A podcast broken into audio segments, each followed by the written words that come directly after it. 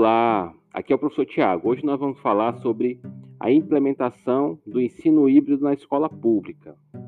É, muitas redes estaduais de ensino ainda não iniciaram atividades presenciais na escola.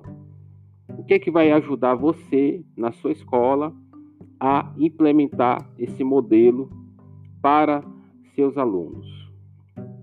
Primeiro, o aluno se torna o centro da aprendizagem. Então, é, o modelo presencial ele tinha uma característica muito forte que era o professor como a, o centro da sala de aula. Ele entrava na sala, a, os alunos estavam sentados e ali ele começava a dar a sua aula, né? Então, o professor hoje ele tem que saber que a sala de aula não é mais só aquele espaço físico. O mundo é a sala de aula. Segundo, entender a realidade do aluno. Que tipo de conexão seu aluno vai utilizar para se conectar? Ele vai utilizar um celular? Ele vai utilizar um tablet, um computador?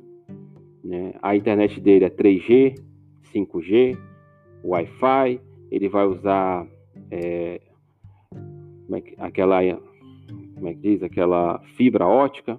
Então, saber né, a realidade do aluno é fundamental para que você lance um projeto né, que vai contemplar todos esses alunos, né?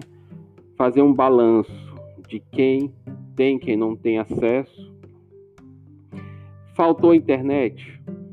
O que, que você vai fazer? Bem, se o aluno não tem internet, você pode criar formas de inclusão para esse aluno na, na escola. Se você tem um laboratório de informática, se não, é, você pode também disponibilizar atividades impressas né, para esse aluno com um plano de estudo para que ele possa se beneficiar na, das aulas.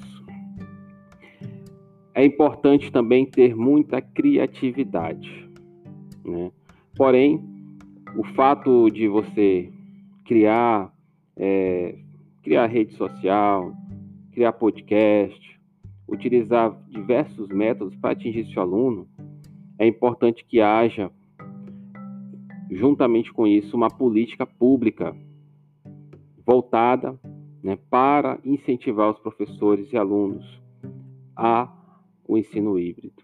Né. O empenho dos professores não deve ser somente dos professores, mas é importante que hajam formações para os professores e também é, dispositivos tecnológicos para que eles possam usufruir dentro da escola nas aulas com seus alunos.